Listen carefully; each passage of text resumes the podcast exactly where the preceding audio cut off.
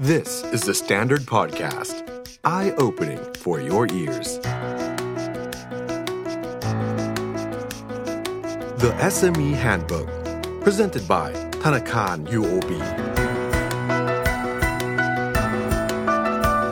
วัสดีค่ะ กลับมาเจอกันอีกครั้งกับ The SME Handbook ฉบับกู้วิกฤตเร่งด่วนนะคะ ซึ่งเราอยากจะชวนทุกคนนะคะ โดยเฉพาะผู้ประกอบการ SME ที่ได้รับผลกระทบจากโควิด -19 แล้วพยายามหาทางจะกู้วิกฤตให้ธุรกิจของตัวเองไปต่อได้นะคะ มาฟัง The SME Handbook ฉบับกู้วิกฤตเร่งด่วนนี้นะคะ จะได้รู้ว่า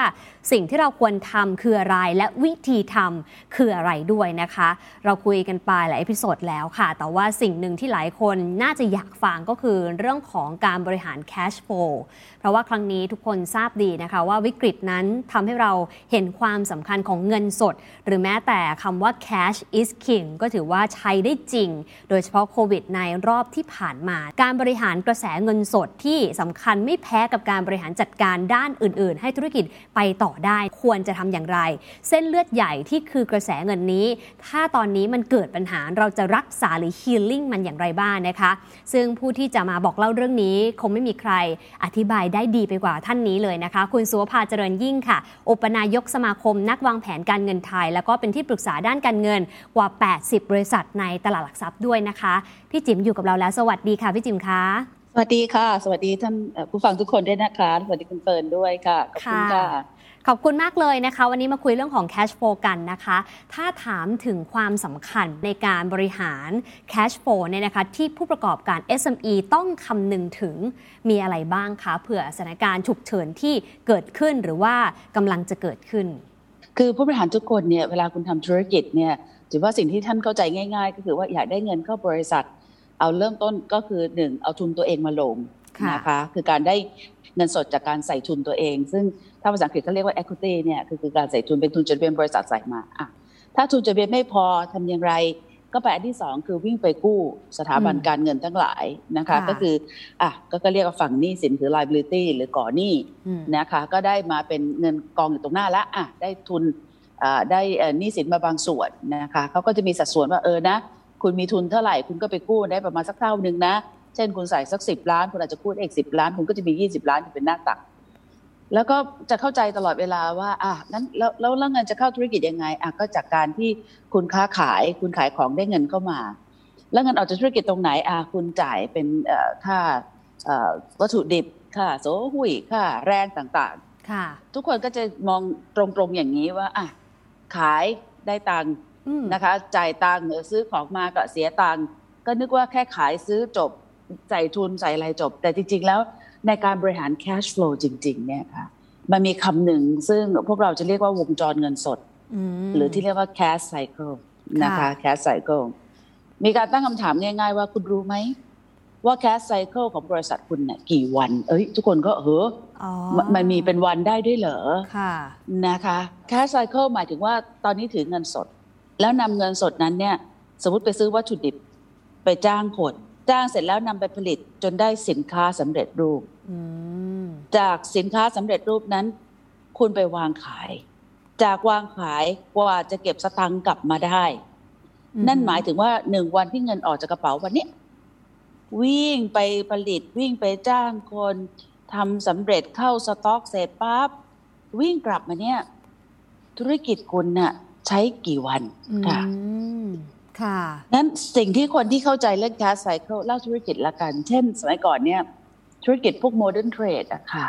ตอนเข้ามาครั้งแรกของ macro lotus เป็น big C อะไรอย่างเงี้ยทำไมพวกเขาสึกมากขายได้ถูกมากทุกคนก็เข้าใจเรื่อง volume อืมแต่แมคโครเนี่ยเป็นคนแรกเลยที่ใช้เรื่อง cash flow เพราะอะไร สมมุติว่าเขาเอาเอิ่มสินค้าสักตัวหนึ่งอาหารกระป๋องมาสักตัวหนึ่งเนี่ย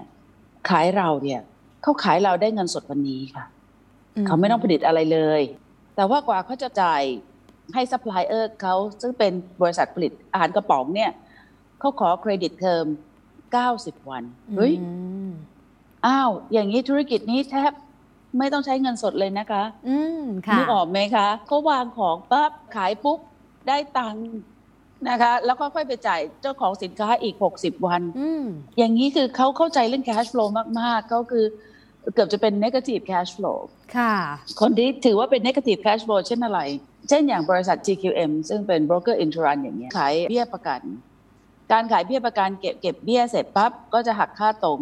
17%บ้าง 18% 20%แล้วแต่ได้ค่าตรงก่อน นะคะและ 45 วันต้องนำรายได้จากค่าเบี้ยนั้นส่งบริษัทประกันอืมนี่คือการเข้าใจว่าเอองานธุรกิจแบบเนี้ยจะสังเกตว่า cash flow เขาแทบจะไม่ต้องใช้เลยอะ่ะอืมเพราะไม่ว่ามีปัญหาเลยเขาสามารถค้าขายได้อะค่ะอือฮะแต่ในขณะเดียวกันถ้าคุณเป็นธุรกิจเรื่องการผลิตเอาง่ายๆ คุณเปิดร้านเบเกอรี่วันนี้ขณะที่เร็วมากอะเปิดร้านเบเกอรี่เราก็ยังต้องไปหนึ่งเอาเงินไปซื้อแป้ง ซื้อน้ำตาล ซื้อไข่มาก่อนหลังจากซื้อแป้งซื้อน้ำตาลเอามานั่งผลิต อาจจะผลิตภายในสองวันเสร็จ สองวันเสร็จวางขาย คุณอาจจะต้องใช้เวลาวันหนึ่งกว่าจะขายของหมด แล้วถึงได้ตังค์ลูกค้ามาที่ตังค์ลูกค้านะคะ ถ้าจ่ายเงินสดจบ ถ้าไม่ได้จ่ายเงินสดมันก็เริ่มมีเครดิต คุณเริ่มไปในสเกลที่ใหญ่ขึ้นอ่าฮะอ่าเช่นสมมุติว่าคุณเป็นปตทกว่าคุณจะขุดน้ำมัน คุณจะต้องสร้างแท่นขุดเจาะแท่นขุดเจาะนี่อาจจะใช้เวลา 3 ปีเต็มค่ะๆกว่าจะสร้างได้ นั่นคือเงินวิ่งออกจากกระเป๋าไปละ 3 ปีอืมกว่าจะจ้างวิทยากรลงไปขุดขุดเสร็จวิ่งตามท่อ ท่อเสร็จวิ่งไปที่เอ่อคลังคลังเสร็จก่อนที่ทยายขนส่งไปแต่ละปั๊ม แต่ละปั๊มกว่าจะขายเสร็จ แล้วกลับเข้ามาอืมนะคะ คุณก็จะเห็นว่าแคสไซเคิลของแต่ละบริษัทไม่เหมือนกัน บริษัทค่ะที่เป็นธุรกิจที่ผลิตนั้น SME ท่านใดที่มีลักษณะของโรงงานอืมธุรกิจที่ผลิตเนี่ย เราเริ่มนับวัน cash cycle เนี่ยขอเป็นสี่ช่วง ช่วงที่หนึ่งคือระยะเวลาระหว่างเงินสด ไปซื้อวัตถุดิบ ในแง่ตรงนั้นเนี่ยการลงบัญชีเนี่ยเขาจะใช้ศัพท์แสงที่เรียกว่าบัญชีเจ้าหนี้อืมหรือเรียกว่า account payable ค่ะ พวกนี้จะอยู่ในงบการเงินค่ะถ้ายอดตรงนี้ใหญ่ ความดีของคุณคือ เอ้ยดีนะ คุณซื้อแล้วยังไม่ต้องจ่ายตังค์เขาทีเดียวอืมให้เขาติดบัญชีเจ้าหนี้คุณไว้อืม เพราะฉะนั้นในการบริหารที่คุณมีเจ้าหนี้เยอะ ๆ ไม่ใช่ไม่ดีอืนั่นหมายถึงว่าแทนที่คุณจ่ายเงินสด right away เนี่ย คุณสามารถมีระยะเวลาในการดีเลย์การจ่ายเงินสดได้แสดงว่า cash flow คุณอันเนี้ยอันนี้เป็นตัวช่วยค่ะนั่นคือบัญชีเจ้าหนี้ AP ทีนี้จากเจ้าหนี้คือได้วัตถุดิบแล้วคุณไปผลิตเป็นสินค้า รายการนี้มันจะอยู่รายการที่เรียกว่า work in process คือสินค้าระหว่างผลิตอืมนั้นสินค้าระหว่างผลิตเนี่ย กี่วันค่ะ บางบริษัทสายการผลิตใช้เวลาสามอาทิตย์อะไรต่างๆ แล้วก็ต้องมีอะตรงเนี้ย work in process คุณกี่วัน จนสำเร็จเป็นสินค้าคือก็เรียกว่า finish good หรือว่าอืมสินค้าพร้อมขายละค่ะนะคะ สินค้าพร้อมขายละพอสินค้าพร้อมขายเนี่ย คุณต้องใช้เวลากี่วันขนส่งไปที่หน้าบ้าน และการขนส่งไปที่หน้าบ้าน หรืออาจจะมาซื้อที่นั่นแล้วคุณทำการขาย แต่ขายเนี่ยกว่าจะรับตังค์เป็นแคชเนี่ย อันเนี้ยจะติดบัญชีที่เรียกว่าบัญชีลูกหนี้อืมหรือที่เรียกว่า AR ค่ะ account receivable ค่ะนะคะเพราะฉะนั้นในแง่ถ้าถ้าถ้าบริษัทเข้าใจ cash cycle เข้าใจคำว่า AP AR เนี่ยในช่วงที่ต้องการค้าขายดีๆ บริษัทมีเงินสดเยอะอ่าเช่นหมู่บ้านจัดสรรอย่างหนึ่งแทนที่จะสร้างไปเก็บตังค์ไปบอกไม่ต้องละผมสร้างเสร็จเลย คุณจิมอืมเสร็จแล้วผมค่อยขายให้ลูกค้าจะได้ตัดสินใจง่าย ๆ อ่าแล้วก็กู้แบงค์ง่ายๆอ่าอย่างเงี้ยแสดงว่าเขายอมที่จะไม่ไม่ต้องมีอะไรค้างเลยสร้างเสร็จเราลงทุนไปก่อน เพื่อขายง่ายอืมบางคนบอกว่า วันนี้ขายของราคาเท่ากัน เอาร้อยหนึ่งก็ได้ ผมเนี่ยมีมาตรการให้ผ่อนศูนย์เปอร์เซ็นสิบเดือนอืมนั่นคือเขายอมรับลูกหนี้อืมนะคะแทนที่เขาได้เงินสดร้อยบาทวันนี้เขาได้สิบาทไปสิบเดือนค่ะการเกิด AR เนี่ยส่วนใหญ่มักจะเป็นเรื่องของการตลาดนะคะเพื่อทำให้ลูกค้ารู้สึกคุ้ม แต่พอสถานการณ์ที่ต้องการเงินสดเนี่ย มันกลายเป็นว่าบางที เอ้ย ขายลดสิบเปอร์เซ็นเหมือนพี่อยากจะพูดเอ่อวันนี้อาหารเสริมในทีวีสองกล่องแถมกล่องลดอืสิบเปอร์เซ็นมหรือไปค่ะห้างสรรพสินค้าลดยี่สิบเปอร์เซ็นเลยคือเขาต้องการอะไรคือเขาต้องการเงินสดเงินสดวันนี้อืมเพื่อให้ลูกค้าตัดสินใจเลย ไม่ต้องถามขอผ่อน คุณไม่ต้องมาเสียเวลาผ่อนเลย คุณจ่ายวันนี้คุณได้ส่วนลดไปเลยดีกว่า เพื่อค่ะจะลด AR อะอ่าเพราะฉะนั้นเมื่อเข้าถึงไซเคิลเมื่อกี้นะคะที่พี่จิมเล่าช้าๆอาจจะยังไม่เห็นภาพวันนี้ แต่ก็คือว่าหนึ่งจากเงินวิ่งไปซื้อของจากซื้อของวิ่งไปผลิตผลิตเสร็จไปขายขายแล้วเก็บตังค์ได้อืมหือสี่ขั้นตอนเนี้ยคือขั้นตอนที่คุณสามารถบริหาร cash flow ได้เลยอืมค่ะนะคะ ค่ะ ถ้าคุณเก่งก็คือว่าจากเอาเข้ามาแล้วยังไม่ต้องจ่ายตังค์เขา ก็คืออมคุณมี AP และคุณไม่มี AR เลย อันนี้โอ้โหสุดยอดนะคะ คือทุกคนที่เป็นอย่างนี้ได้เนี่ย ก็คือคุณวิ่งอยู่บนเงินคนอื่นนี่ other people money โดยแท้จริงค่ะแล้วก็เป็นอะไรที่ได้ แต่ชีวิตจริงมันไม่มันไม่ไม่ง่ายง่ายขขนานาดดนั้นั้นนงั้นสิ่งที่มาก็คือว่าระหว่างที่เราขายของที่ยังไม่ได้ตังค์เนี่ยก็เลยมีการว่าเอองั้นเอา AR ไปให้กับแบงค์ไหมไปทำอ่าอ่า packing กับแบงค์เพื่อจะเอาเงินสดมาก่อนคือลูกค้าเนี่ยได้สินเชื่อแหละ แต่เจ้าของธุรกิจเนี่ยเอารายการนั้นเอกสารนั้นน่ะไปขอสินเชื่อจากแบงค์เพื่อรับเงินสดแทนค่ะ หรือกระบวนการที่ลูกค้าจ่ายบัตรเครดิตจริงนะ แต่เรายอมให้แบงค์หักสามเปอร์เซ็นมเพื่อเราจะเอาเงินสดวันนี้ แล้วแบงค์เนี่ยก็ไปชาร์จลูกค้า ซึ่งก็ต่อรองสามเปอร์เซ็นลงมาอืมเพราะฉะนั้นร้านที่รับบัตรเครดิตเนี่ยก็คือกระบวนการในการเกิดบริหาร cash flow เช่นเดียวกันอ๋อนะคะค่ะค่ะจริง ๆ เป็นเหมือนนะคะเกล็ดเล็ก ๆ ที่สำคัญมากนะคะ การรับก่อนจ่ายทีหลังเนี่ยทำให้ธุรกิจทำงานและทำเงินได้ บนเงินของคนอื่นด้วยซ้ำนะคะ ตรงกันข้ามใช่ถ้าค่ะ ไปจ่ายก่อนรับทีหลังนานๆ มันก็จะทำให้มีปัญหาได้ในแง่ของ cash flow management ในช่วงนี้ เพราะฉะนั้นเราต้องรู้ cash cycle ของเราก่อน cash cycle เรามี magic number ไหมคะว่า มันควรจะเป็นกี่วันในธุรกิจไหน เช่น บริการเอ่อโรงงานนะคะ ธุรกิจที่เกี่ยวกับเรื่องของเทรดเดอร์อะไรอย่างเงี้ยค่ะพี่จิมพี่ว่าเวลาที่เราจะดูดีที่สุดเนี่ย มันดูดีด้วยการที่คำว่าเปรียบเทียบอ่าค่ะนะ นะคะสิ่งที่เปรียบเทียบได้ดีมากๆ คือการเปรียบเทียบในธุรกิจที่ใกล้เคียงกันอือหืออือหือนะคะ ธุรกิจที่ใกล้เคียงกันอ่าในแง่ของ cash cycle เนี่ย เวลาเราเข้าไปดูในตลาดหลักทรัพย์เนี่ยค่ะ มันจะมีอันหนึงซึ่งเป็นหัวข้อที่เรียกว่าเอ่อข้อมูลรายบริษัทตลาดหลักทรัพย์นะคะอือหือแนะนำดูในหัวข้อที่เรียกว่าสรุปข้อสนเทศอืมในสรุปข้อสนเทศของบริษัทเนี่ยนะคะ จะมีตารางอยู่หน้าเป็นหน้าเดียวอะที่ที่ very powerful มากนะคะ ในหน้าเนี้ยเขาจะให้ข้อมูลทางการเงินหลายตัวมากเลย และหนึ่งในหลายตัวมากเนี่ยนะคะเขาจะมีว่าเอ่ออัตราส่วนเอ่อทางการเงิน อัตราการเปลี่ยนแปลง และมีหัวข้ออันหนึ่งเรียกว่าวงจรเงินสดอืมนะคะ วงจรเงินสดอยู่ในสรุปข้อสนเทศค่ะของบริษัท 700 บริษัทในตลาดทรัพย์จะมีหัวข้อนี้ชื่อวงจรเงินสดค่ะ และในหัวข้อนี้นะคะ มันจะเริ่มต้องว่า 1. อัตราส่วนหมุนเวียนลูกหนี้การค้าอืมกับระยะเวลาเก็บหนี้เฉลี่ยจำนวนวันอืมอันเนี้ยก็คือ AR ละ มีมือถือวันนี้นะคะเอ่อคีย์เข้าไป set or th ก็ได้ หรือว่า ถ้าคุณจำชื่อบริษัทได้ บริษัทเซเป้ก็ได้ค่ะไม่รู้ค่ะคุณก้องขออนุญาตก่อนนะคะค่ะเซเป้วงจรเงินสดเขาเนี่ยระยะเวลาเก็บหนี้เฉลี่ยเนี่ย49 วันอืมแล้วเวลาขายสินค้าเฉลี่ยคือ work in process เมื่อกี้คือคือ inventory day อะ38 วันอ๋อและเวลาชำระเจ้าหนี้คือ 99อ๋องั้นวงจรเงินสดของเซเป้คือติดลบ 10 วันค่ะอ่านี่คือตัวอย่างที่ยอดเยี่ยมมากค่ะนะคะ เขาเป็นบริษัทที่ผลิตน้ำแล้วก็สามารถทำตรงนี้ได้งั้นเวลาคุณเปรียบเทียบอะคุณคุณเป็นอย่างเขาไหมในขณะที่อาจจะมีอีกบริษัทหนึ่งเมื่อกี้ที่เปิดตัวอย่างเหนื่อยหน่อยก็คือว่า โอ้โหอะอะอัตราเสียลูกหนี้หมุนเวียน 49 วัน แต่ inventory day 400โอ้นั่นหมายถึงคุณมีสต็อกประมาณ 12 เดือนกว่าโอ้นั่นแสดงว่าคุณน่ะติดลบในแง่ cash flow เนี่ย360 แสดงว่ายอดขายพันล้านคุณติดพันล้านเลย cash flow อยู่ใน inventory าคือสะสมอยู่ในสต็อกค่ะ นะคะเพราะฉะนั้นในการดูเนี่ยหนึ่งเปรียบเทียบคนในอินดัสทรีสองเปรียบเทียบตัวเราเองก็ได้อ่าที่จิมเคยบอกว่าอ่าเคยมีสต็อก 12 เดือน ลดเป็นสต็อก 9 เดือนได้ไหมอะมี account receivable เอ่อตั้ง 90 วัน ลดเป็น 70 วันได้ไหมลดมา 60 วันได้ไหมอืมเพราะฉะนั้นเอ่อการมีตัวเลขเนี่ยที่ดีมากคืออะไรที่วัดผลได้ มันจะปรับปรุงแก้ไขให้ดีขึ้นได้ค่ะค่ะ ซึ่งจริง ๆ เรานะคะไปเทียบกับเจ้าใหญ่ ๆ ก็ดีเหมือนกัน เราจะได้รู้ว่าอะมาตรฐานแบบนี้เราดีกว่าได้ไหมหรือว่าอย่างน้อยก็ใกล้เคียงกันถูกไหมคะในฐานะ SME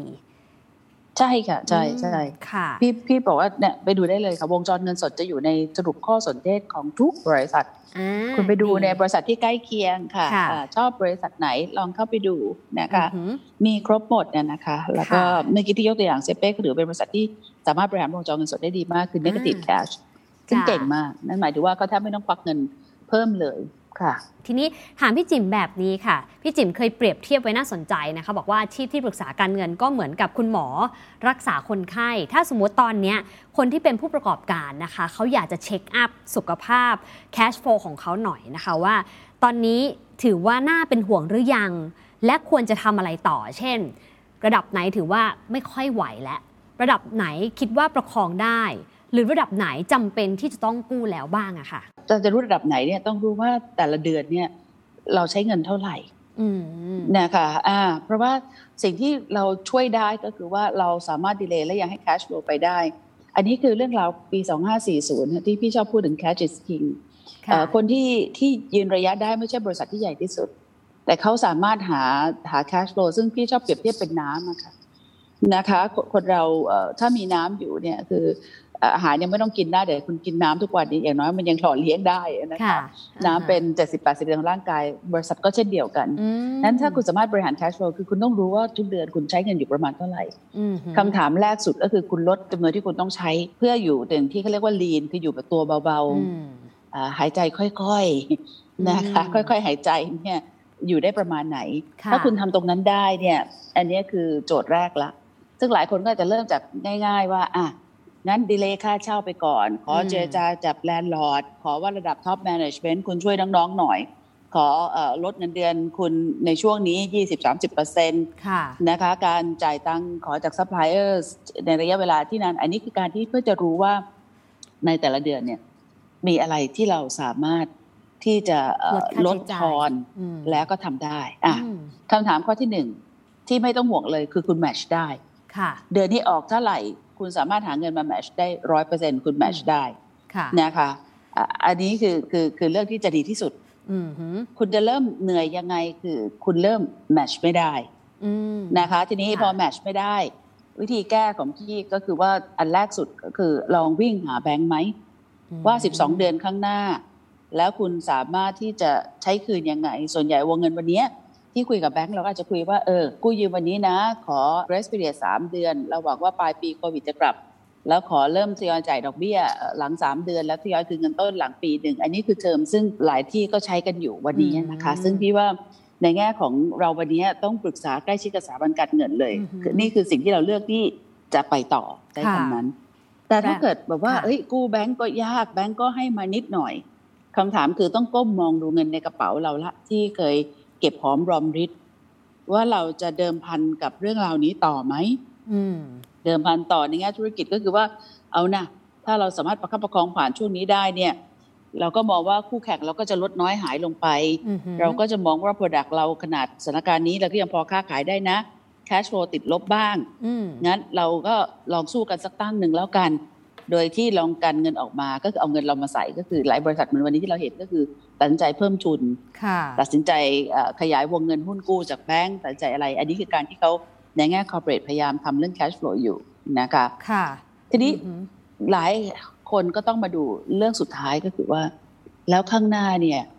เอ่อเดี๋ยวนี้เขาชอบใช้คำว่าแม่น้ำมันเปลี่ยนสายหรือเปล่า ใช่ คือะเอ่อเวลาเศรษฐกิจไม่ดีเราจะได้ยินคำว่าน้ำขึ้นน้ำลงอืมนะเราหวังว่าเศรษฐกิจดีน้ำก็จะกลับมาขึ้นเท่าเดิม แต่ตอนนี้สิ่งที่มันมาแรงมากคือว่าเศรษฐกิจดีน้ำอาจจะไม่ได้กลับมาขึ้นเท่าเดิมในที่อืมเดิม เขาอาจจะเปลี่ยนไปแล้วอย่างถาวรอืมเช่นพี่ว่าวันนี้ในเรื่องการทำงานก็ดี ในเรื่องการซื้อของก็ดี ในเรื่องการใช้ชีวิตก็ดี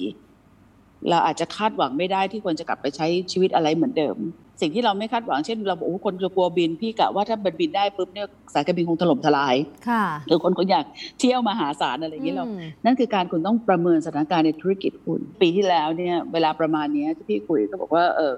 ในคำให้คำแนะนำเพื่อนคนหนึ่งซึ่งมีร้านชานมไข่มุกกันนะคะที่เขาทำอยู่ เขาก็ถามว่ายังไงดี แล้วเนื่องจากร้านเขาอยู่ในศูนย์เมื่อปีที่แล้วอืมเอ่อพี่เขา recommend เขาว่าถ้าดูแล้วเขาก็หลายเรื่องมากพี่ recommend เขาปิดร้านนะคะอืมแล้วก็เอามาจำคืน ทุกวันนี้เขายังโทรมาขอบคุณอยู่เลย แต่ว่าพี่ก็บอกมันแล้วแต่คนนะค่ะเราไม่ได้หมายความว่าทุกคนต้องหมอบ แต่ถ้าคุณสู้เนี่ย คุณต้องสู้สุดใจอืมแต่ถ้าคุณคิดว่าสู้สุดใจแล้วคุณมองสถานการณ์ไม่ไหวเนี่ย พี่ว่าการหมอบก็ไม่ใช่เรื่องมองว่าแพ้หรือชนะนะคะอืมค่ะนั้นในแง่ cash flow ตรงเนี้ยจิมให้ว่าถ้า cash flow ขาด70คุณควรสู้ แต่ถ้า cash flow ขาด50เนี่ยจิมคิดว่าแบงก์คงไม่อยากให้ให้กู้แหละคำถามถ้า cash flow ขาดเป็น50ตัวคุณเองพร้อมจะใส่เงินไหมอืม ถ้าคุณเองไม่พร้อมเนี่ยจิมคิดว่าตรงนี้ก็คงจะเรื่องตัดสินใจละอืมว่าควรจะทั้งทำยังไงนะคะค่ะค่ะ ต้องยอมรับว่าการกู้มีต้นทุนนะคะ ซึ่งนั่นหมายใช่ควาค่ะมว่าเราจะตัดสินใจกู้เราก็ต้องดูแม่น้ำว่ามันจะกลับมาเป็นสายเดิมหรือมันจะกลับมาเท่าเดิมได้หรือเปล่า หรืออีกอย่างหนึ่งคือระยะเวลาล่ะค่ะวิกฤตรอบนี้จะต่างจากที่เราเคยเจอ ทั้งวงจรเศรษฐกิจจากแฮมเบอร์เกอร์คริสิสหรือต้มยำกุ้งปี 40 นะคะ พี่จิมในฐานะที่ปรึกษาทางการเงินแนะนํำยังไง เราพิจารณาแล้วว่าเราลดค่าใช้จ่ายแล้ว เราหาสถาบันการเงินก็แล้ว เพิ่มทุนก็แล้ว แม่น้ำเองก็ไม่แน่ใจจะเปลี่ยนสายหรือเปล่า ในฐานะคนที่กำลังอยู่ในช่วงตัดสินใจเนี่ยค่ะว่าเขา1 2 3 4 ที่ต้องทำนอกจากนี้หรือแม้แต่วงเงินที่ควรกู้เพื่อให้ธุรกิจไปต่อได้ มันมีหลักการหรือว่ามีคำแนะนำในแต่ละธุรกิจที่แตกต่างกันไหมคะ พี่ว่าอันแรกสุดต้องกลับมาดูตัวเรานะคะว่าสินค้าของเราเนี่ยเป็นยังไง ว่าสินค้าหรือบริการเรายังเป็นที่ต้องการอยู่ไหมในห้าปีข้างหน้า ไม่ต้องไปไกลหรอกค่ะแต่ถ้าจะไปไกลจริง ๆอะถามสิบปีข้างหน้าเรายังมีที่ยืนไหมเนี่ยนะคะ สิ่งที่เกิดขึ้นตรงนี้ถ้าถ้าเราตอบตัวเองได้ว่าเฮ้ยห้าปีข้างหน้านี่โหมันพี่จิ๋มมันสุดยอดมากอะไรเงี้ย ผมคิดว่าทุกคนจะต้องมาใช้โปรดักต์ของผมนะ พี่บอกอย่างนั้นก็ตุ้มสุดตัวไม่ไหวก็คุย มันก็เลยมากิ่งที่สามคือ หรือจะหาผู้ร่วมทุนคนใหม่คนที่เขายังมีพละกำลัง คนที่เขาสามารถที่จะมาช่วยดูแลได้ แล้วถ้าเกิดแข็งแกร่งขนาดนั้น อันนี้ก็เป็นเวลาที่หลายคนก็คงคิดเรื่องการเข้าตลาดหลักทรัพย์ ถ้าคุณมี sizable ธุรกิจบ้าง ถึงแม้ปีนี้จะไม่กำไรแต่เออนะ ถ้ามันเริ่มทำอะไรได้การตัดใจเข้าตลาดหลักทรัพย์มันก็คือเพื่อจะได้เม็ดเงินเข้ามาสักก้อนหนึ่งเพื่อต่ออายุน้องเฟิร์นถามถึงเรื่องเวลา แต่เดิมเนี่ยตอนโควิดปีที่แล้วเนี่ยพี่พี่ให้เวลาถึงสิ้นปีนี้ก็คือหกสี่พี่ว่าต้นปีหกห้าน่าจะดีเราก็คิดว่าวัคซีนมันมา แต่สิ่งที่เกิดขึ้นคือวัคซีนมันช้ามาก ก็อย่างที่บอกเราไม่เคยคิดว่ามันจะมีเหตุการณ์นี้ เพราะฉะนั้นเหตุการณ์พอพอมันไม่เคยมีเนี่ย การตัดสินใจบางทีมันก็ตัดใจแบบเดิมไม่ได้ บางทีมันอาจจะต้องเป็นอะไรที่หักมุมนะคะ เหมือน Airbnb ทุกคนบอกคงจะแย่แล้วเพราะเขาตลาดหลักทรัพย์ราคาหุ้นขึ้นไปมหาศาลใช่ไหมคะคริปโตเคอเรนซีทุกคนบอกไม่มีราคาอยู่มันก็กลายเป็นของที่เอ้ราคาขึ้นอย่างอย่างทุกคนก็งงงกันอยู่แล้วก็ตามไปด้วย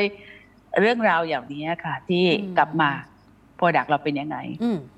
เซอร์วิสเราเป็นยังไง เราต้องยอมรับก็คือว่าวันนี้ในการบริหารจัดการเนี่ย process เราเป็นยังไง แล้วเราได้ใช้เทคโนโลยีที่ชาวบ้านจะชอบก็ใช้เนี่ยเพื่อทำให้ product service หรือ process เราแข่งขันหรือดีกว่าคนอื่นเขาได้ไหมค่ะค่ะ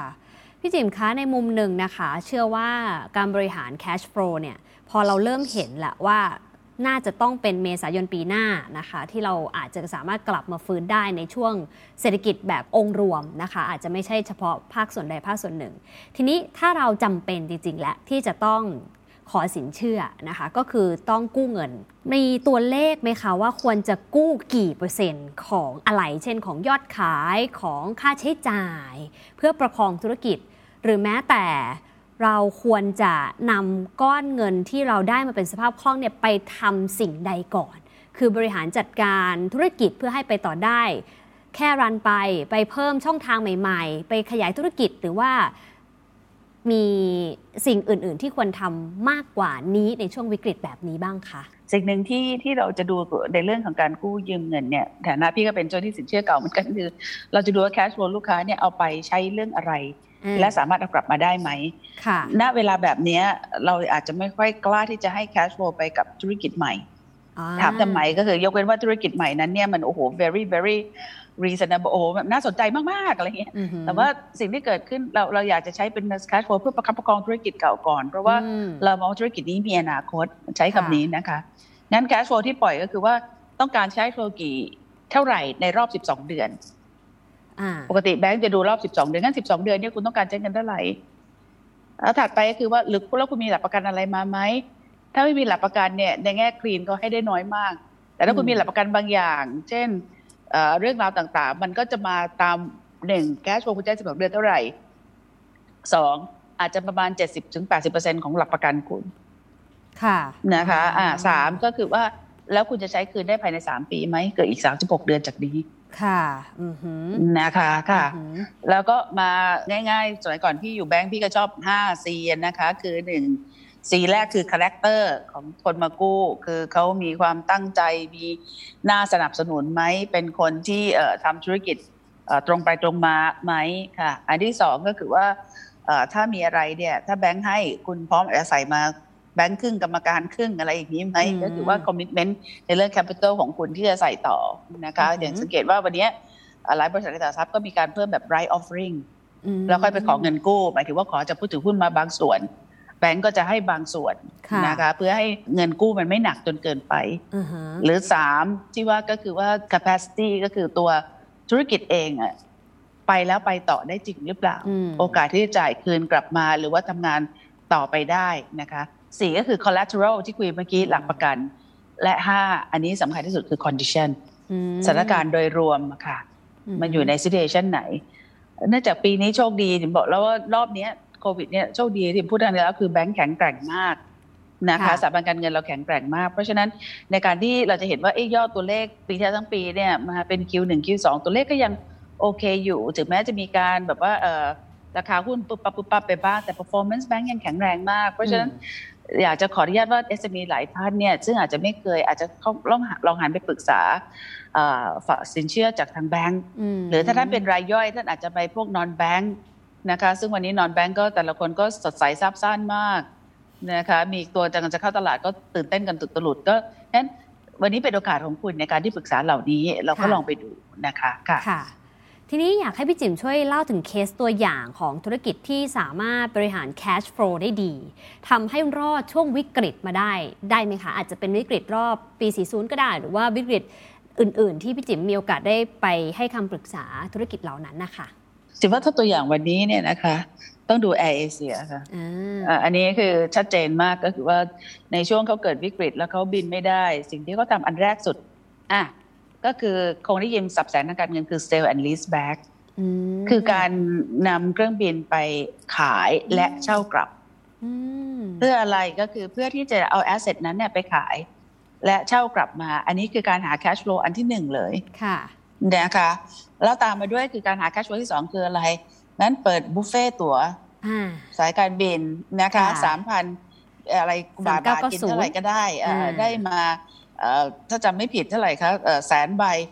ก็ได้ cash flow มาสามร้อยล้านอะค่ะใช่ไหมคะ หรือตามมาด้วยคืออะไรคะ ล่าสุดก็คงเป็นเรื่องอาที่เขาจะทำมัน right offering อ่าฮะแล้วก็มี convertible debenture มคือออกหุ้นกู้แปลงสภาพอีก 3,900 ล้านอืมลงมาในตัวธุรกิจอืมถามว่าทำไมมีนักลงทุนกล้าให้ขนาดนี้ ก็เพราะมองว่า 3,500ทำให้แอร์เอเชียไปต่อได้ นะคะไทยแอร์เอเชียนี้ก็คือการสู้ถึงปีหน้าอืมสิ้นปีเลยนะคะค่ะอ่าตามมาด้วยอย่างเช่นกลุ่มไมเนอร์เอารอบนี้กันเลยค่ะนะคะไมเนอร์จริงๆ แล้วตัวสถานะไม่ได้มีปัญหาเลยจนเมื่อกลางปีก่อนนู้นเอ่อไปเทค NH ที่ใช้เงินประมาณแสนล้านนะคะแต่ถ้าถามคุณบิลแกก็จะสัมภาษณ์เสมอว่า ถามว่าณตอนนั้นเป็น right decision ไหม คือเป็นการตัดสินใจที่ถูกไหมแกก็บอกเป็นการตัดสินใจที่ถูกและตั้งใจอือหือ ในความดีของไมเนอร์ธุรกิจโรงแรมที่มีอย่างน้อยก็มีทรัพย์สินค่ะ เพราะฉะนั้นในในในอันแรกก็คือเมื่อเกิดวิกฤตนั้นตอน restructure เสร็จเขามีการทำเอ่อขายโรงแรมเข้ากองทุนในแง่ถึงเรียกว่ากองทุน REIT มคือ real estate investment trust คือขายไปก่อนค่ะแล้วก็รับจ้างบริหาร คือรับ management fee เลยคือได้ asset จากการขายดีกำไร รับเป็น management fee นะคะแล้วก็ในแง่ของการ negotiate กับ landlord ต่างๆ รวมถึงการทำ right ก็คือเพิ่มทุนไปนะคะ แล้วก็การทำเอ่อเอ่อในเรื่องของ restructure ออกหุ้นกู้ตัวใหม่อืมสามตัวออก warrant นะคะ เพื่อให้นักลงทุนได้สิทธิ์ในการจองซื้อเพราะฉะนั้นในกลไกทางการเงินวันนี้โอ้ถึงว่าเป็นถ้าใครเป็นคนที่สนใจเรื่องนี้คุณมาศึกษาได้เลย คุณพลิกตำราได้ค่ะนะคะ เราก็จะเห็นว่า เอ้ยโอ้แต่ละคนเขาเขาเขาวิ่งยังไงบ้างอืมแต่ถ้าค่ะเกิดเป็นแง่บอกอุ้ยเราเป็น SME เล็กๆโหพี่จิ๋มไปยกตัวอย่าง Air Asia Minor อะไรเงี้ยสินทรัพย์ไม่มีแบบนั้นทำยังไงได้บ้างจิ๋มก็จะบอกว่างั้นจิ๋มจิ๋มมีน้องคนหนึ่งที่ขายพวกชาบูอะค่ะอ่าแล้วก็ค่ะอ่าแล้วแล้วเขาขายชาบูแล้วขายไม่ได้แต่พอเกิดวิกฤตครั้งแรกเขาเลยขายชาบูส่งบ้านพร้อมหม้อออืมพอหลังจากขายชาบูส่งบ้านพร้อมหม้อรอบนี้เหมือนเหมือนทุกคนก็มีหม้อหมดแล้ว วันนี้ก็เปลี่ยนมาขายทุเรียนนะคะอ่าที่เป็นบอกว่าปิ้นเฮ้ชายบูใช่ไหมคะเนี่ยอ่าเนี่ยคือสิ่งที่ทุกคนจะเข้าใจว่าถ้าคุณดิ้นรนมันก็อยู่ได้นะคะอืมหรือว่าครั้งที่แล้วเนี่ยทำร้านอาหารอีกเจ้าหนึ่งเหมือนกันร้านอาหารญี่ปุ่น ซึ่งสั่งของสดมามพอไปโดนปิดปั๊บเขาก็วันนี้ทุกคนรู้เลยค่ะโทัวร์ไปเอ้ยมาเลย ส่งของไปตามบ้านในราคา discount ทันที ก็คือไม่ discount หรอกอย่างน้อยคือต้นทุนเอ่อ cost plus แแทนที่เป็น product finish good plus ซึ่งซึ่งเขาก็สามารถทำได้ แล้วก็กลายเป็นอะไรที่ที่น่าสนใจมาก ๆ ค่ะค่ะในแง่ของการบริหารจัดการถือว่าไม่ต้องคิดอะไรศัพท์แสงวุ่นวายอืมหือวันนี้กระแสเงินสดของเราเนี่ย เดือนชนเดือนไหมอืมถ้าเดือนไม่ชนเดือน อะลองเลือกแบบไหน อย่าเลือกแค่ตัดเงินเดือนมันไม่ได้ช่วยหรอกค่ะ เลิกอืมเอ้ยคุยกับเจ้าหนี้ดีไหมทำยังไงจะขายของได้เร็วขึ้น นะคะของเคยขายราคาสิบบาททำไมวันนี้ถึงหลายคนก็เลยเริ่มว่าเอ้ยหนึ่งแถมหนึ่งก็ได้นะอืมจะไม่ต้องการกำไร30%ต่อ2ชิ้นเป็น60%จะต้องการแค่กำไร10%ต่อ2ชิ้นอืมให้ฉัได้นเงิก็นอสดยู่มาได้ก่อนอืมแม่พี่จะบอกว่าสิ่งที่ตามมาคือว่าต้องเรียนรู้ลูกค้าให้ทันนะคะอืมว่าลูกค้าเราเนี่ยเขาเขาอยากได้อะไรอืมแล้วบางทีเนี่ยเอ่อไม่รู้ลูกค้าอยากได้อะไร ก็ลองหลาย ๆ อย่างสิคะอืมลองแบบที่หนึ่งแบบที่หนึ่งไม่โอเค ก็แบบที่สองแบบสองไม่โอเคก็แบบที่สามค่ะ วันนี้ในแง่ที่การที่มันเป็น work from home มันเลยทำให้เราได้เห็นศักยภาพของคนมากขึ้นว่า ในเรื่องที่ที่ยากเนี่ย ถ้าคุณพร้อมที่จะทำมันก็ทำได้อืมนอกเหนือจากเคสของธุรกิจที่สามารถจัดการเรื่องกระแสเงินสดในช่วงวิกฤตได้แล้ว มีตัวอย่างของ นักธุรกิจหรือว่าบริษัทที่เขาสามารถใช้ดิจิทัลเทคโนโลยีหรือโซลูชันต่างๆ มาช่วย ให้เขาบริหารกระแสเงินสดได้ในช่วงวิกฤตด้วยไหมคะพี่จิมคะค่ะตอนนี้ต้องต้องเรียนเลยว่าเป็นความจำเป็นของเจ้าของธุรกิจเลยนะ ที่ต้องเปิดใจรับเรื่องราวใหม่ๆ ทั้งสายเทคโนโลยีเอง สายของการปรับปรุงสินค้าสายของการเอ่อทำงานเนี่ยนะคะ ซึ่งพี่ว่าสิ่งหนึ่งที่ที่ช่วยได้ก็คือว่าในแง่ของการที่ติดต่อสถาบันการเงินหรือแบงก์เนี่ย เขาจะมีในเรื่องของการเข้าไปช่วยเทคโนโลยีต่างๆ ทั้งในเรื่องของเกี่ยวกับตัวพนักงานไม่ว่าจะเป็น outsource HR เกี่ยวกับเรื่อง process ต่างๆ หรือเทคโนโลยีต่างๆ ที่อยู่ในแวดวงธุรกิจนะคะที่นำเข้ามาอือหือหรือรวมทั้งเรื่องดิจิทัลที่วันนี้มีปัญหาเรื่อง security หนักมากพี่ว่าสองสามเรื่องเนี้ยเป็นเรื่องที่ผู้บริหารเนี่ยจะต้องให้ความสำคัญมากอืมๆแล้วก็เอ่อปรับองค์กรปรับบุคลากรของเรานะคะ แล้วก็ตามมาด้วยก็คือว่าเอ่อ ต้องหมั่นแสวงหาความรู้ แล้วก็มันไม่ใช่เป็นเป็น layer เดียวเหมือนสมัยก่อนแล้วตอนนี้ก็ถ้าศัพท์แสงเขาเรียกว่า multi-layer คือมีอืมทั้งทางตรงทางข้างทางอ้อมนะคะ การที่จะรู้เรื่องนี้ได้ครบจบเนี่ยก็มีความจำเป็นที่จะต้องเลือก partner ที่ดีนะคะค่ะหลายครั้งที่หลายคนอยากจะทำเรื่องระบบเอ่อ marketplace ทำเรื่องเอ่ออืมออนไลน์ system เนี้ยถ้าคุณเริ่มผิดเนี่ยจริงๆแล้วเหนื่อยมากคือคุณใช้จ่ายแล้วอาจจะไม่ทราบเลยด้วยซ้ำว่า ข้อมูลที่คุณได้หรือโปรแกรมที่คุณได้เนี่ยมันทำงานได้จริงหรือเปล่าอือหือแล้วก็ค่ะสุดท้ายคงเป็นเรื่องว่าเอ๊ะตอนนี้เรามีเรื่องกฎหมาย APD PA คืออมการข้อมูลเป็นความลับของส่วนบุคคลเนี่ย สมัยก่อนเราขอข้อมูลลูกค้าอะไรก็ได้ ต่อแต่นี้เนี่ยมันต้องได้รับความยินยอมถึงว่าหลายบริษัทอาจจะไม่ทราบเรื่องนี้นะคะ ซึ่งคงต้องมีการเอ่อหารือว่าทำยังไงจะทำให้การยินยอมของข้อมูลนั้น เราสามารถนำไปใช้ประโยชน์ได้ค่ะอืมค่ะ พี่จิมคะแล้วอย่างนี้หัวใจที่สำคัญที่สุด ถ้าเราเห็นแล้วว่าเราจะแก้วิกฤตอย่างไร จัดการต้นทุนแบบไหนนะคะ เราจะ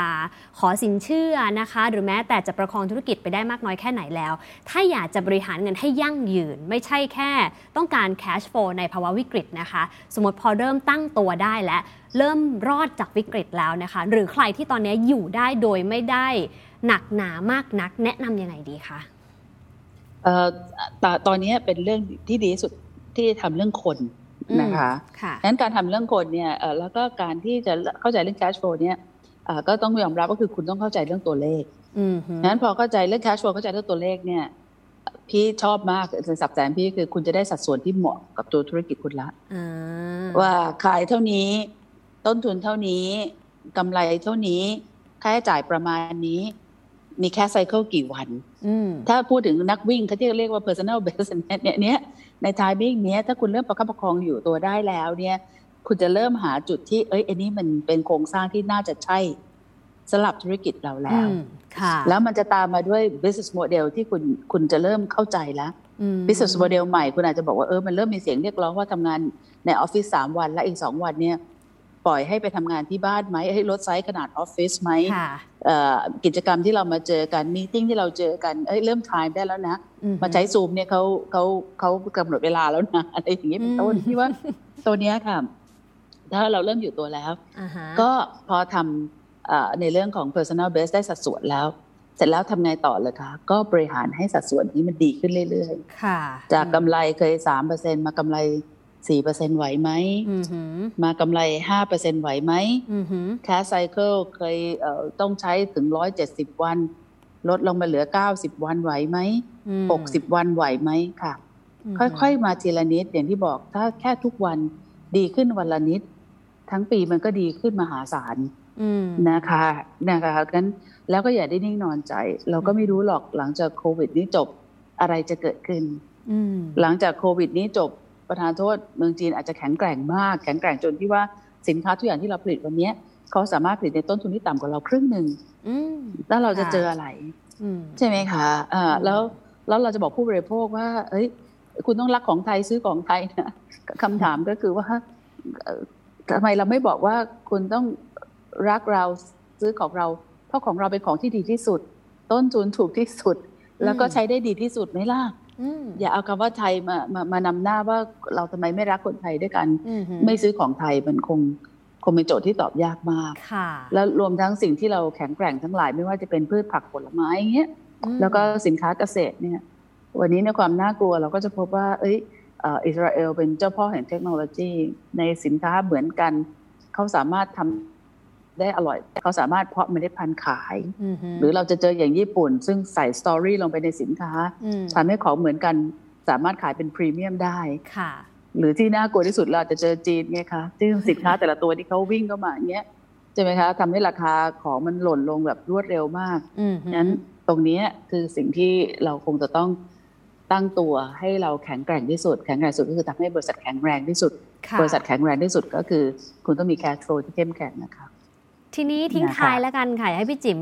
สรุปบทเรียนหรือว่าให้กำลังใจผู้ประกอบการ ซึ่งตอนนี้เผชิญกับวิกฤตบางคนเนี่ยจะไม่ไหวแล้ว ตอนแรกบอกว่าอะระลอกหนึ่งระลอกสองพอประคองตัวได้พอรอบสามเนี่ยกำลังใจก็หายกำลังเงินยิ่งแย่ใหญ่ สภาพคล่องเงินสด cash flow ก็อาจจะไม่ค่อยดี พอฟังและเริ่มเห็นหนทางแล้วนะคะ จากตลอดที่เราคุยกันมาประมาณ 40 นาที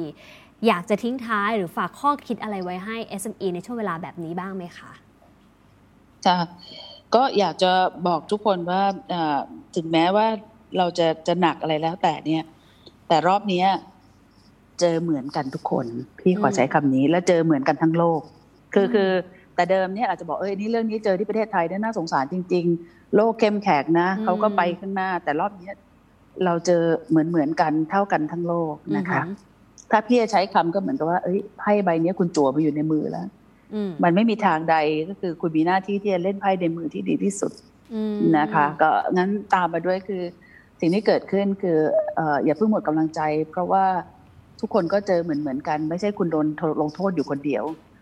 แต่ว่าในการทำอย่างเนี้ยคุณต้องรู้รู้สถานะตัวเอง อย่างที่บอกก็คือว่าเราถามตัวเองเถอะว่าเฮ้ยข้างหน้าถ้าข้างหน้ามันยังมีอนาคตสดใสนะ เราไม่ไหวนั้นเราไปคุยกับคนที่มองเห็นภาพเดียวกัน เราไปหานักลงทุนเราไปต่อกันเถอะ เพราะว่าเรายังมีความรู้ความสามารถเรามีประสบการณ์ เราได้ผ่านในช่วงที่เลวร้ายมาก ๆแล้ว ค่ะจิมก็อยากจะบอกว่า ก็คิดว่าคนที่ผ่านไม่ได้ก็จะหายล้มหายตายจากไปอืมแล้วคนที่อยู่ก็จะมีโอกาสที่ได้มาเก็ตแชร์เพิ่มขึ้นแข็งแกร่งมากขึ้นนะคะ แต่อย่าหลอกตัวเองอืมไม่ไหวคือไม่ไหวนะคะ บางคนก็บอกว่าไม่ไหวปิดตรงนี้ก็ยังประคับประคองยังมีเงินเก็บไว้พอใช้จ่าย แล้วเอ่อวันหนึ่งที่ตลาดมันพร้อมค่อยกลับมาเปิดใหม่อืมดีกว่าที่จะขาดทุนทุกเดือนเดือนละสามล้านสามล้าน ปีหนึ่งสามสิบล้าน สู้เราหยุดอย่าขาดทุนอืมแล้วเก็บเงินที่เราคิดว่าต้องขาดทุนในในสิบสองหรือสิบห้าเดือนดีขึ้นมา แล้วก็ลองมาดูว่าเฮ้ยเราพอวันที่มันกลับมาเราอาจจะต้องเอ่อใช้เยอะหน่อย แต่ว่าเราคิดว่าเราพร้อมมากกว่า ก็มาสู้กันวันนั้นดีกว่าไหม นั้นเราจะเริ่มเห็นว่าร้านที่มีทั้งหมดสามสิบสาขาอาจจะลดเหลือแค่สิบสาขา ซึ่งทำเงินได้จริงค่ะ ปิดร้านที่ขาดทุนไปก่อนแล้วก็เริ่มทำตรงนั้นนะคะอืมกับเอ่อพนักงานเหมือนกันใช่ไหมคะวันนี้หลายคนที่บอกเลือกจะไล่ออกจึงก็ค่อนข้างจะถามว่าไล่ออกแล้วถึงเวลาเศรษฐกิจกลับมาพี่จ้างเขาได้ไหมพี่ไม่มีทางจ้างเขาในเรทเดิมงั้นถ้าประคับประคองทำไมเราไม่คุยเรื่องลดเงินกันก่อน ใช่ไหมคะ แล้วก็คนที่เป็นหัวหน้างานจริง ๆ key person เนี่ย ทำไงที่เราถึงจะคีบกันไว้ เราช่วยเรื่องอะไรกันได้บ้างอืมถือว่าเราอดทนมาได้ปีหนึ่งแล้วอะนะอีกสักอีกนิสิดนึบงสองเดือนอ่าแป๊บเดียวเองนะค่ะนะคะทำงานหนักๆได้เนี่ยฮ้ยนี่มันเดือนห้าแล้วนะอืมมันก็อืมหวังใจว่ามันจะจะไปได้ทุกอย่างมันต้องได้สิทำดีมันต้องได้ดีนะคะอ่าคนที่แข็งแรงแข็งแกร่ง มันก็ต้องได้รับผลที่ดีจากการแข็งแรงแข็งแกร่งกับเขาแต่ขอให้คิดลึกๆ นะคะ วางแผนดีอือหือๆรู้ว่าเรากำลังทำอะไรอยู่ค่ะอย่าเอาแต่ขี่ม้าตะบึงนี่ของท่านพุทธทาสเลยจิมชอบมาก เช้าขึ้นมาก็กระโดดขึ้นม้าขี่ตะบึงไปนะคะเอ่อวิ่งตะบึงตลอดทางทั้งคนทั้งม้าเหนื่อยกลับมาตอนเย็นแทบแย่ค่ะท่านถามว่าจะจะไปไหน คุณตะบึงไปไหนนะคะ เออนี่ก็คือคุณต้องมีเป้าหมาย ต้องมีจุดที่คุณไป คุณทำเพื่ออะไรมถือว่าตรงนี้ต้องชัด และพอเอาตัวเลขทางการเงินมาจับเนี่ยถือว่าไม่มีใครสู้คุณได้ถ้าคุณเข้าใจในสามสี่เรื่องนี้ค่ะนค่ะ ได้เลยค่ะ สิ่งสำคัญที่สุดคือ cash cycle นะคะ หรือว่าวงจรเงินสดของเราเนี่ยแหละว่าเราเคยรู้หรือเปล่าค่ะว่าเงินสดอยู่กับเรากี่วันนะคะ อยู่กับค่ะเราก่อนที่จะเอ่อหายไปหรือ จริงๆแล้วเราต้องจ่ายก่อนที่จะได้มันมานะคะ คือรับก่อนจ่ายทีหลังหรือจ่ายก่อนรับทีหลัง อันนี้ก็เป็นสิ่งที่ทำให้เรารู้ว่าธุรกิจจะเป็นยังไงนะคะ รวมถึงถ้าเรารู้ว่าเงินที่เราใช้ในแต่ละเดือนมากน้อยแค่ไหน เราก็จะสามารถจัดการได้ตามขั้นตอน ซึ่งพี่จิ๋มก็แนะนำในหลายมิตินะคะ ตั้งแต่ลด ค่าใช้จ่ายที่ไม่จำเป็นออกไปก่อนนะคะ เพื่อให้จำนวนเงินที่ใช้ในแต่ละเดือนมันน้อยลง 2 คือไปคุยกับสถาบันการเงินซะ คือถ้ามันไม่แมชนะคะ ถ้าแมชก็จบ พอถ้าไม่แมชไปคุยกับสถาบันการเงินแล้วเนี่ยอาจจะมีลู่ทางอื่นนะคะ ไม่ว่าจะเป็นการเพิ่มทุนระดมทุนจากผู้ถือหุ้นเดิม หรือสุดท้ายเนี่ยก็อย่าลืมด้วยว่าแม่น้ำเปลี่ยนสายหรือเปล่า ถ้าเปลี่ยนสายจริง 5 ปีต่อไปสินค้าบริการเราอาจจะไปต่อไม่ได้ การหมอบก็อาจจะไม่ใช่ แพ้เสมอไป เป็นการพักเพื่อเริ่มต้นใหม่เมื่อเราพร้อม รวมถึงอย่างน้อยก็มีกระสุนเก็บไว้ด้วยเหมือนกันนะคะ และที่สำคัญอย่าลืมว่าธุรกิจเปลี่ยนแล้วนะคะแล้วก็แม่น้ำที่ไม่ใช่สายเดิม อาจจะต้องใช้เทคโนโลยีมี solution หรือว่าเอาดิจิทัลเข้ามาเพื่อผลักให้ธุรกิจเราไปได้ไกลขึ้น ส่วนตัวอย่างของเคสที่น่าสนใจ คือใช้ทรัพย์สินมาแปลงเป็นสภาพคล่องสำหรับธุรกิจที่พอมีทรัพย์สิน แต่ถ้าไม่มีก็ต้องใช้ความคิดที่เป็นทรัพย์สินติดตัวเราเนี่ยแหละ ในการพลิก แล้วก็หาความต้องการของลูกค้าให้เจอ และสุดท้ายนะคะ เราก็จะรู้ว่าจริง ๆ แล้วเราจวบให้มาแล้วเนาะอย่างที่พี่จิมบอกไว้ เราก็ต้องเล่นไพ่ในมือให้ดีที่สุด และแผลที่เกิดขึ้นในแต่ละครั้งก็อาจจะทำให้เราระวังได้มากขึ้นด้วยนะคะ เป็นกำลังใจให้กับ s อ b ทุกคนในช่วงวิกฤตแบบนี้ แล้วก็ขอบคุณมาก ๆสำหรับพี่จิ๋มนะคะ คุณสุวภาเจริญยิ่งที่มาเปิดเผยทุกเคล็ดลับเลยที่เราควรรู้ในการบริหารจัดการ cash flow วันนี้ขอบคุณและสวัสดีนะคะ พี่จิ๋มคะสวัสดีค่ะ สวัสดีเจอกันค่ะ ขอบคุณนะคะทุกท่านสวัสดีค่ะ ถ้าคุณคือเจ้าของธุรกิจ SME ที่กำลังมองหาตัวช่วยเพื่อให้ธุรกิจของคุณเดินหน้า ธนาคาร UOB พร้อมเคียงข้างคุณด้วยโซลูชันครบวงจรไม่ว่าจะเป็น UOB Bit Smart Tech Solution ที่ช่วยจัดการระบบธุรกิจต่างๆ ให้การบริหารธุรกิจครบจบในที่เดียว UOB BizSuper บัญชีเพื่อธุรกิจ เน้นประสิทธิภาพการบริหารต้นทุน ลดค่าใช้จ่ายในการทำธุรกรรม UOB BizMoney สินเชื่อเพื่อเสริมสภาพคล่องโดยไม่ต้องใช้หลักทรัพย์ค้ำประกัน UOB Supply Chain Management สินเชื่อแบบครบวงจร เพื่อเสริมสร้างความสัมพันธ์ทางธุรกิจกับซัพพลายเออร์หรือผู้แทนจำหน่าย สอบถามข้อมูลเพิ่มเติมได้ที่ UOB Biz Call Center โทร 02 343 3555 The SME Handbook Presented by Tanakan UOB The Standard Podcast Eye Opening for Your Ears